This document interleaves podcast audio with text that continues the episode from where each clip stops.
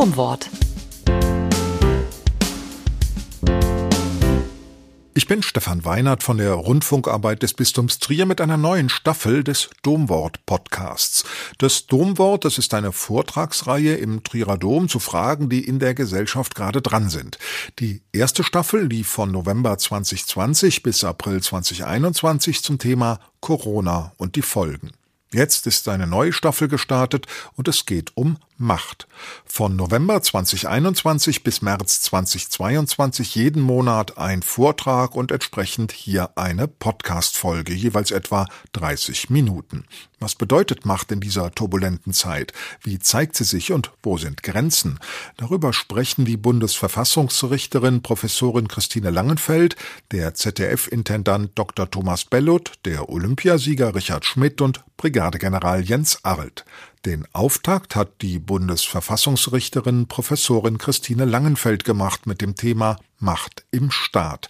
Von wem geht die Macht aus im demokratischen Rechtsstaat? Von wem wird sie ausgeübt? Von wem kontrolliert? Und missbraucht der Staat seine Macht jetzt in der Corona-Krise? Sehr geehrte Damen und Herren, ich freue mich sehr, dass ich sozusagen die Gelegenheit habe, hier in diesem Dom zu sprechen, an den ich so viele Erinnerungen habe aus meiner Kinder- und Jugendzeit zusammen mit meiner Familie.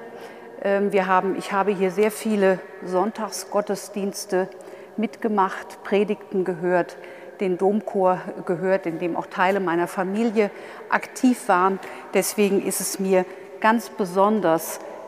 eine ganz besondere Freude, hier zu sein. Und der Dom ist nicht nur sozusagen ein ganz besonderes bauliches und kulturelles Ereignis, sondern er ist mir eben auch sehr vertraut. Macht im Staat. Ich habe einen Untertitel dem Titel des Domwortes hinzugefügt, zu Rechtsstaat und Demokratie. Und dieser Untertitel soll deutlich machen, welchen Staat ich meine, wenn ich von Macht im Staat spreche, nämlich den demokratischen Rechtsstaat. Und ich will das auch noch näher spezifizieren, den demokratischen Rechtsstaat, so wie er in unserer Verfassung, in unserem Grundgesetz verfasst ist. Und es besteht viel Anlass, über unsere Verfassung heute zu sprechen. Die Verfassung hat im letzten Jahr oder im vorletzten Jahr ihren 70. Geburtstag gefeiert, das Grundgesetz. Es ist in die Jahre gekommen, aber es hat nichts von seiner Attraktivität und seiner Wirkkraft verloren. Von wem geht die Macht aus im demokratischen Rechtsstaat? Wie wird sie ausgeübt, kontrolliert und legitimiert? Und ist der demokratische Rechtsstaat krisenfest? Manch einer fragt sich dies angesichts der zahlreichen Krisen der letzten 15 Jahre, der Euro- und Finanzkrise, der Flüchtlingskrise und jetzt der Corona-Krise. Und darüber werde ich in den nächsten 30 Minuten sprechen. Die Ausübung und Begrenzung von Macht im demokratischen Rechtsstaat des Grundgesetzes lässt sich in 5 Thesen beschreiben. Erste These: Macht im demokratischen Rechtsstaat ist repräsentative Macht. In Artikel 20 Absatz 2 des Grundgesetzes heißt es, alle Staatsgewalt geht vom Volke aus. Sie wird vom Volk in Wahlen und Abstimmungen und durch besondere Organe der Gesetzgebung, der vollziehenden Gewalt und der Rechtsprechung ausgeübt. Diese 2 Sätze enthalten die zentralen Grundsätze, die den demokratischen Rechtsstaat des Grundgesetzes kennzeichnen. Demokratie bedeutet Selbstherrschaft des Volkes. In Deutschland geschieht dies vor allem durch in regelmäßigen Abständen stattfindende Wahlen, in denen diejenigen bestimmt werden, die die Macht im Rechtsstaat ausüben, die Repräsentanten des Volkes. Das sind die Abgeordneten des Bundestages und der Landtage, und die von ihnen gewählten bzw. ihnen verantwortlichen Amtsträger, allen voran die Regierungen. Zentral ist weiter, dass das Wahlrecht den Maßstäben demokratischer Gleichheit genügt. Demokratisch legitimierte Macht stützt sich auf einen demokratischen Wahlakt, an dem alle Bürger und Bürgerinnen frei und gleich teilnehmen können. Dieses demokratische Verfahren kann nicht dadurch ersetzt werden, dass eine Regierung von der Mehrheit der Bevölkerung einfach, das heißt ohne demokratische Wahl, akzeptiert wird. Eine Autokratie wird niemals zur Demokratie, auch wenn Mehrheiten diese Autokratie stützen. Zweite These zur Macht im Staat. Macht im demokratischen Rechtsstaat ist Macht auf Zeit. Macht im demokratischen Rechtsstaat wird vom Volk in Wahlen auf Zeit verliehen. In der Demokratie ist der Machtwechsel, der Wechsel von einer Regierung zu einer anderen, die andere politische Ziele verfolgt, der Normalfall. Machtwechsel müssen möglich sein. Wir sehen das in diesen Tagen sehr deutlich. Voraussetzung dafür ist ein demokratischer Prozess, in dem unterschiedliche politische Meinungen im Wettstreit zueinander stehen und die Wähler frei entscheiden können. Dafür benötigt es einen freien Meinungsaustausch und eine freie Presse, die unbehelligt von staatlichen Eingriffen berichten kann. Die Rundfunk- und Pressefreiheit und dazu gehört auch die Freiheit im Internet sind Grundbedingungen einer funktionierenden Demokratie. Aber natürlich muss es auch Regeln und Grenzen des Austausches geben. Beleidigungen und Verleumdungen, Hetze und Herabsetzung können nicht geduldet werden. Werden diese Grenzen überschritten, geht es nicht mehr um den Dialog. Die Grenzen der Meinungsfreiheit gelten nicht nur für die gedruckte Presse, sondern auch in der digitalen Welt, im Internet. Demokratien müssen rechtsstaatliche Wege finden, die Grenzen des Austausches im Internet, aber natürlich auch in der analogen Welt tatsächlich durchzusetzen. Besonders schwierig ist dies in den sozialen Netzwerken, in denen im Schutz der Anonymität die Grenzen des Zulässigen vielfach überschritten werden. Welch schlimme Folgen die Überschreitung dieser Grenzen haben kann, wie auch die Verbreitung von sogenannten Fake News, konnte man zum Beispiel am US-amerikanischen Wahlkampf und auch am Brexit sehen. Aber auch an den vielen Falschinformationen, etwa über Corona und die Impfung, die sehr viele Menschen tief verunsichern. Das Lebenselixier einer Demokratie sind Pluralismus und Meinungsstreit. Der Wettstreit um die besten politischen Ideen macht eine lebendige Demokratie aus. Aber Gift für die Demokratie ist es, wenn Hass und Hetze sich breit zu machen drohen und grundlegende, unbestreitbare Wahrheiten nicht mehr als solche von allen akzeptiert werden und sogenannte alternative Fakten und Verschwörungstheorien immer mehr an Boden gewinnen und den Diskurs bestimmen. Auch mein Gericht, das Bundesverfassungsgericht, wird in den nächsten Jahren in seiner Rechtsprechung darüber nachdenken müssen, wie diese Grenzen von Meinungsfreiheit und Pressefreiheit unter den veränderten Bedingungen der digitalen Kommunikation gezogen werden müssen. Dritte These: Macht im demokratischen Rechtsstaat ist geteilte Macht. Macht im demokratischen Rechtsstaat wird durch das Parlament, den Gesetzgeber, die Regierung und Verwaltung, die die Gesetze ausführen, und durch die Gerichte, die Ausübung von Macht kontrollieren, ausgeübt. Das heißt, die Macht im demokratischen Rechtsstaat ist zwischen den unterschiedlichen Staatsgewalten geteilt und dadurch auch beschränkt. Damit komme ich unmittelbar zu meiner vierten These. Macht im demokratischen Rechtsstaat ist kontrollierte Macht. Der Bundestag kontrolliert die Bundesregierung.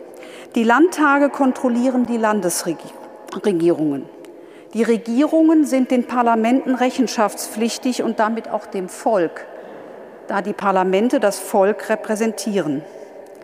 Das Volk hat über die Wahlen die Möglichkeit, einen Regierungswechsel herbeizuführen.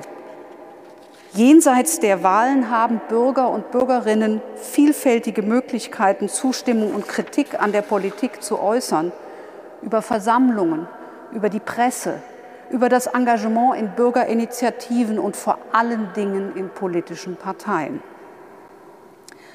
Ein zentraler Baustein bei der Kontrolle von Macht im Rechtsstaat stellt die Justiz dar. Und damit komme ich zu meiner fünften und letzten These. Macht im demokratischen Rechtsstaat ist rechtlich gebundene und begrenzte Macht. Die Verwirklichung von Freiheit und Gleichheit in der Demokratie bedarf der Herrschaft des Rechts.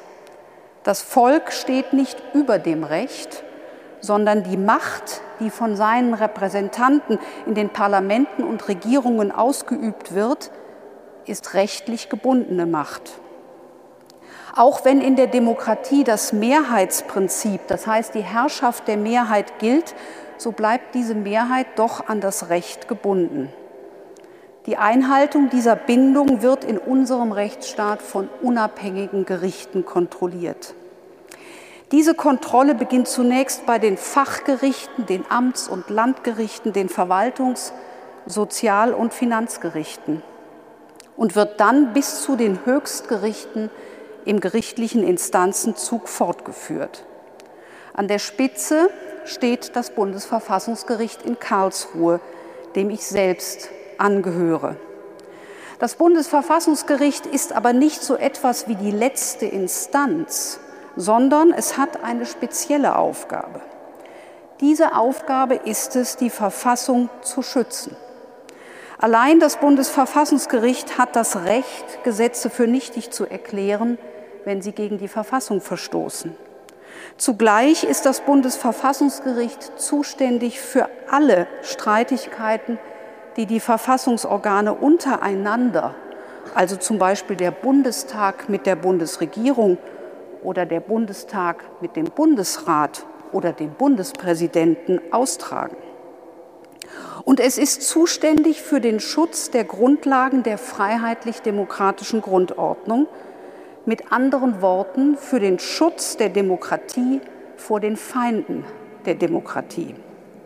Verfassungsfeindliche Parteien, die diese Grundordnung in aggressiv-kämpferischer Art bekämpfen und beseitigen wollen, sind verfassungswidrig.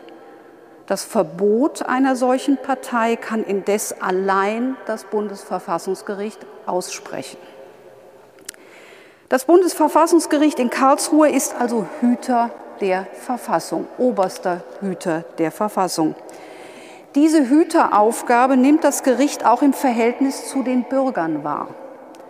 Das Bundesverfassungsgericht ist ein Bürgergericht, das jede Bürgerin und jeden Bürger vor unrechtmäßigen Grundrechtseingriffen schützt. Jedermann, das heißt jede natürliche und juristische Person, hat die Möglichkeit, sich an das Bundesverfassungsgericht mit der sogenannten Verfassungsbeschwerde zu wenden, um eine Verletzung ihrer Grundrechte durch den Staat geltend zu machen. Also zum Beispiel eine Verletzung der Meinungs- und Versammlungsfreiheit, der körperlichen Unversehrtheit, der Religionsfreiheit und so weiter. Allerdings müssen die Betroffenen vorher alle gerichtlichen Möglichkeiten ausgeschöpft haben, um die Grundrechtsverletzung im Instanzenzug durch die einfachen Gerichte zu beseitigen. Erst dann ist der Weg zum Bundesverfassungsgericht frei. Dieser Weg ist kostenlos. Das Bundesverfassungsgericht erhebt keine Gerichtsgebühren. Selbst ein Anwalt wird für die Erhebung der Verfassungsbeschwerde nicht benötigt. Allerdings muss man als Beschwerdeführer schon deutlich sagen, aus welchem Grunde eine Verletzung der Grundrechte durch den Staat vorliegt. Nicht jede Falschentscheidung eines Gerichts ist zugleich eine Verletzung der Grundrechte.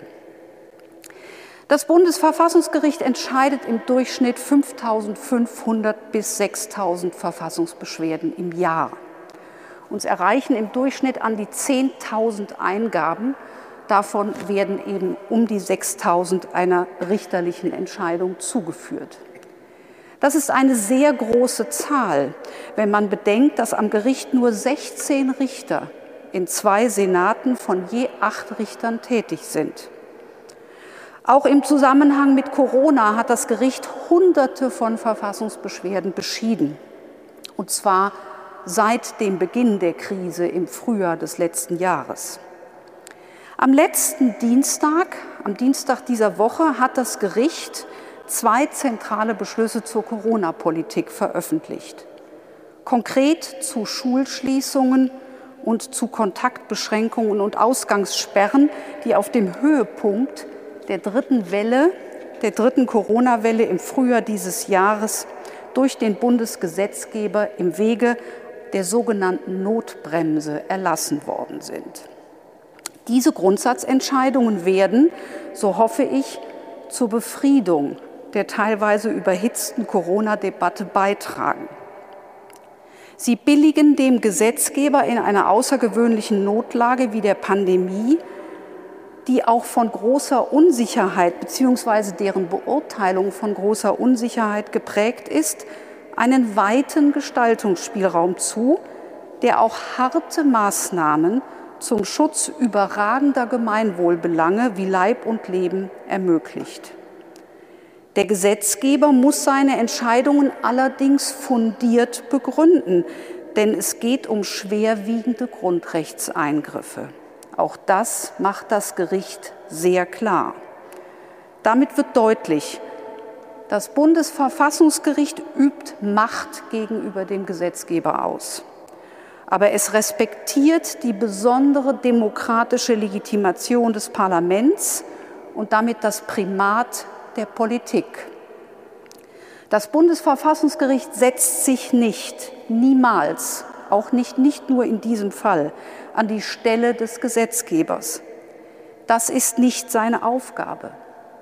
Es gibt allerdings unter Beachtung des Beurteilungsspielraums des Gesetzgebers die äußersten Leitlinien vor, die der Gesetzgeber bei der Abwägung der Rechtsgüter in einer Pandemie, dem Gesundheitsschutz auf der einen Seite und der Freiheit der Menschen auf der anderen Seite, beachten muss. Die Verfassungsbeschwerden machen über 90% der Verfahren vor dem Bundesverfassungsgericht aus. Die meisten von ihnen haben indes keinen Erfolg. Sie werden nicht zur Entscheidung angenommen. Dies liegt aber auch daran, und das ist die positive Botschaft, die mit dieser Zahl verbunden ist, dass die Fachgerichte in Deutschland bei ihren Entscheidungen die Grundrechte schon sehr gut schützen.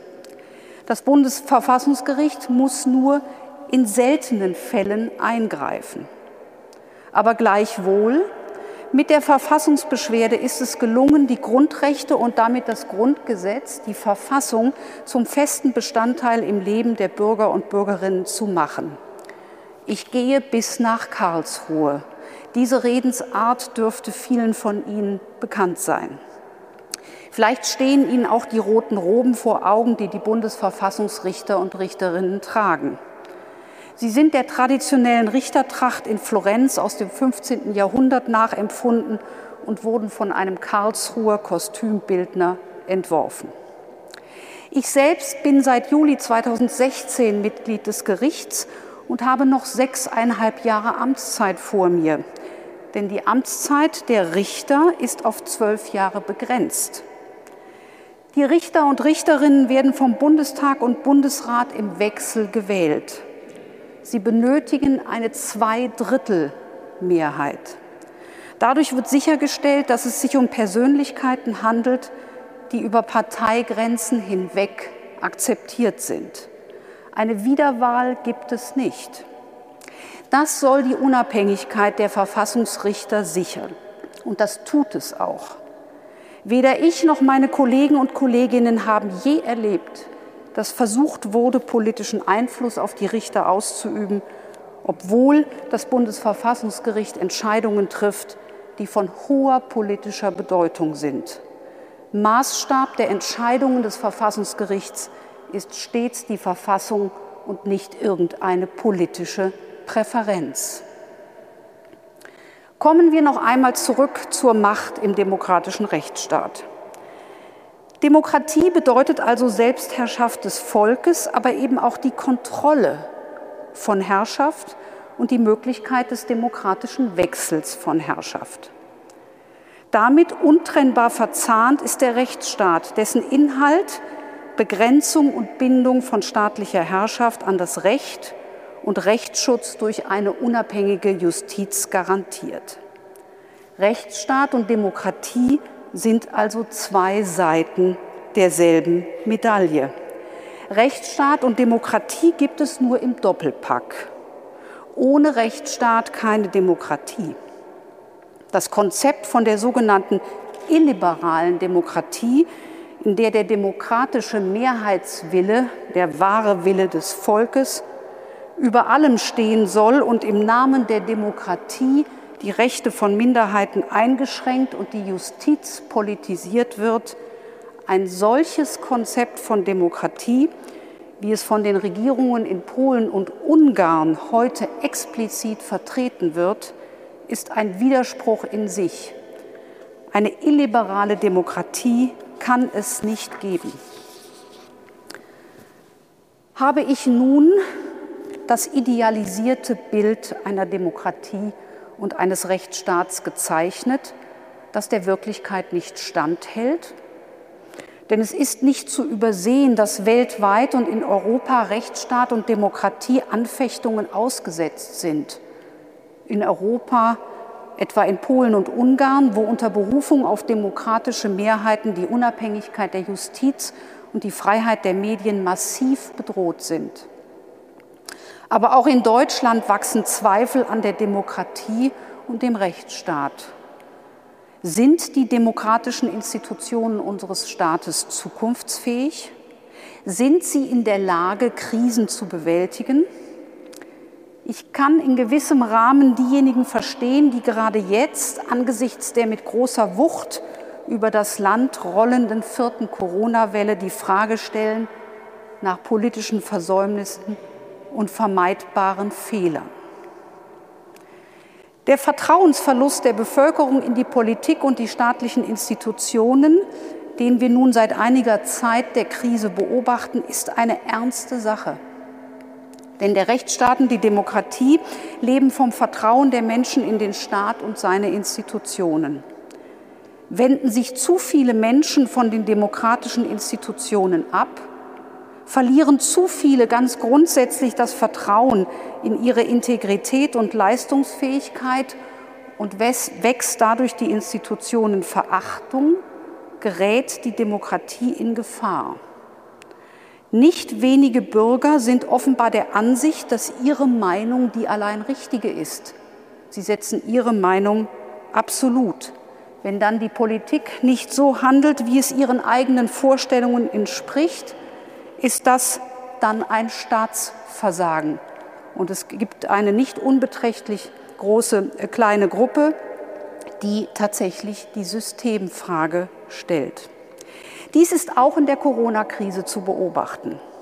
Die Meinungen in der Bevölkerung, was zu tun ist, gehen allerdings sehr weit auseinander. Das sehen wir auch an den Verfassungsbeschwerden, die das Bundesverfassungsgericht bekommt. Wir haben Verfassungsbeschwerden, die darauf ausgehen, mehr Schutz einzufordern. Und wir haben Verfassungsbeschwerden, allerdings die weitaus höhere Zahl, die sich gegen die Schutzmaßnahmen wenden. Aber wir haben beides.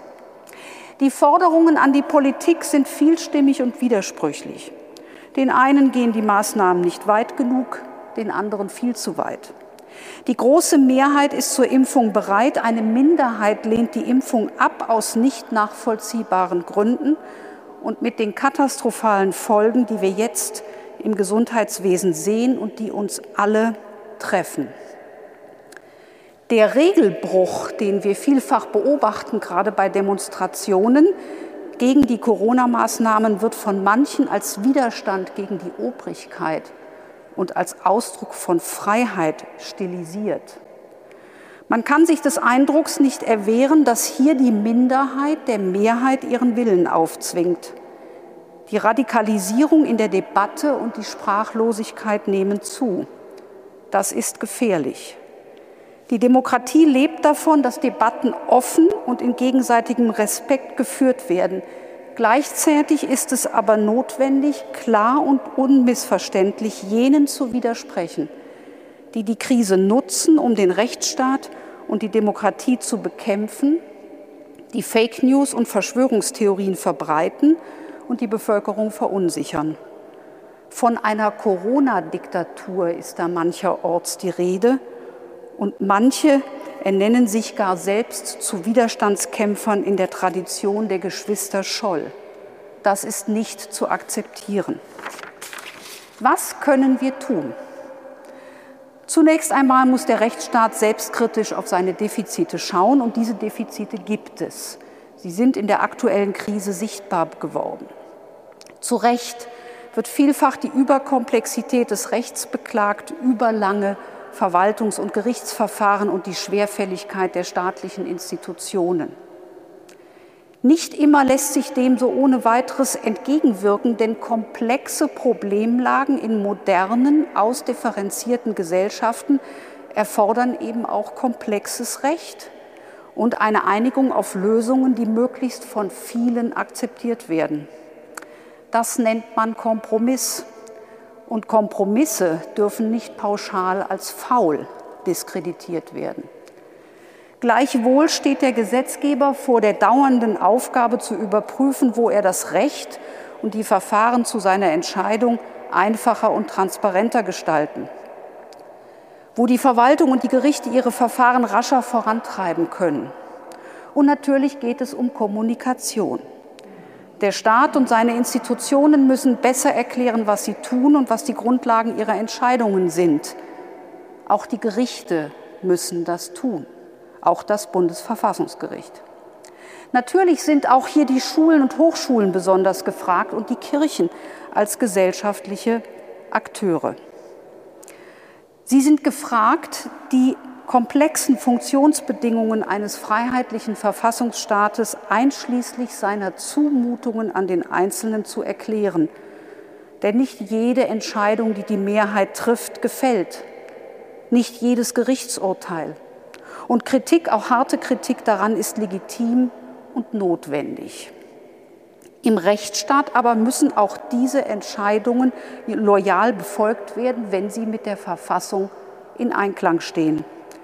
Hat die Mehrheit in einem ordnungsgemäßen Verfahren Regelungen beschlossen, müssen diese umgesetzt werden. Im demokratischen Rechtsstaat ist es nicht möglich, dass jeder die Grenzen seiner Freiheit individuell zieht und die Regeln einhält oder verletzt, ganz so wie es ihm oder ihr beliebt. Die Grenzen der Freiheit werden definiert durch das allgemeine, demokratisch beschlossene Gesetz, das für alle gilt. Und dies betrifft auch die Freiheitseinschränkungen, die in der Pandemie erlassen wurden und werden und die viele, weiß Gott, hart treffen. Im Rechtsstaat ist es selbstverständlich so, dass Beschränkungen der Freiheit gerechtfertigt werden müssen. Der Staat muss gute Gründe dafür anführen, wenn er Freiheiten der Einzelnen beschneidet. Und jeder hat das Recht, diese Einschränkungen vor den Gerichten überprüfen zu lassen. In der Pandemie, ich habe das bereits erwähnt, ist dies 100, nein 1000-fach geschehen, nicht nur vor dem Bundesverfassungsgericht, sondern auch vor den Fachgerichten. Allein beim Bundesverfassungsgericht, um Ihnen eine Zahl zu nennen, sind bislang an die 900 Verfassungsbeschwerden zu Corona-Maßnahmen eingegangen und in über 700 Fällen hat das Gericht bereits entschieden. Mir scheint allerdings in der letzten Zeit die Debatte etwas einseitig zu sein. Viel ist die Rede von der Freiheit der Einzelnen und wenig von dem Pendant der Freiheit der Verantwortung. Freiheit ist stets Freiheit in Verantwortung. Das ist das Menschenbild des Grundgesetzes, das auch vom Bundesverfassungsgericht stets betont worden ist. Der Einzelne ist auf die Gemeinschaft angewiesen. Freiheit ist bezogen auf die Freiheit der anderen. Ganz persönlich scheint mir diese Sichtweise in der Pandemie etwas zu kurz zu kommen und die Bereitschaft, jede Form von Freiheitseinschränkung zu skandalisieren, ist bei einer nicht unbeträchtlich großen Gruppe sehr ausgeprägt. Ob Gesellschaften Krisen durchstehen, hängt auch von ihrer Fähigkeit ab, bei aller berechtigten und heftigen Kritik am Krisenmanagement einen kühlen Kopf zu bewahren, nicht in Hysterie zu verfallen und auch ein gewisses Verständnis aufzubringen für Zielkonflikte und Dilemmata, denen die Politik, die unter ständigem Entscheidungsdruck steht, gerade in der Pandemie unterliegt. Der Ruf nach einfachen Lösungen ist schnell erhoben, aber in einer Demokratie, wo die unterschiedlichsten Interessen miteinander in Einklang gebracht werden müssen und der Staat sich stets Rechenschaft über die Angemessenheit seines Handelns ablegen muss, nur schwer möglich, jedenfalls nicht in einer Form, die alle gleichermaßen zufriedenstellt. Und es passieren Fehler und Fehleinschätzungen, gerade in einer Pandemie, in einer Situation, in der unter großer Unsicherheit gehandelt werden muss. In der Demokratie muss es möglich sein, diese Fehler ohne Gesichtsverlust einzugestehen. Wir benötigen eine Fehlerkultur bei denjenigen, die Fehler machen, weil sie handeln müssen, aber auch bei denjenigen, die von den Fehlern getroffen werden und denen gegenüber die Fehler eingestanden werden. Wir sollten, so meine ich, Zurückhaltung üben darin, über alles und jeden den Stab zu brechen, bei jeder Gelegenheit von Versagen, Katastrophe und Unfähigkeit zu sprechen. Und die Demokratie ist ein lernendes System. Es ist ein System, das möglicherweise manchmal auf etwas holprigen Wegen dann doch zu Entscheidungen kommt, die jedenfalls von einem großen Teil der Gesellschaft akzeptiert werden. Die Verwirklichung von Rechtsstaat und Demokratie ist ein sehr anspruchsvolles Konzept. Und es kommt vor, dass Probleme liegen bleiben, dass zu spät oder nicht vorausschauend genug gehandelt wird. Aber zur Demokratie gibt es keine Alternative. Wir sind eine Gesellschaft von Gleichen und Freien mit gleicher Würde. Geht man von einem solchen Menschenbild aus, kann die Konsequenz nur der demokratische Rechtsstaat sein. Das ist übrigens auch die Quintessenz des gemeinsamen Demokratiepapiers von katholischer und evangelischer Kirche. Demokratie ist die an das Recht gebundene Herrschaft des Volkes. Die Defizite, die jeder demokratischen Herrschaft eigen sind, können die rechtsstaatliche Herrschaft, Demokratie als Herrschaftsform, nicht im Grundsatz diskreditieren. Wir in Deutschland können uns glücklich schätzen, mit dem Grundgesetz eine stabile Verfassungsordnung zu haben, die uns jedenfalls bislang vor populistischer Herrschaft und illiberaler Demokratie geschützt hat. Aber am Ende sind es die Demokratinnen und Demokraten in einer Gesellschaft, die die Demokratie erhalten und schützen. Es liegt also am Ende an uns allen. Denn Freiheit und Demokratie mögen uns vertraut sein, selbstverständlich sind sie nicht.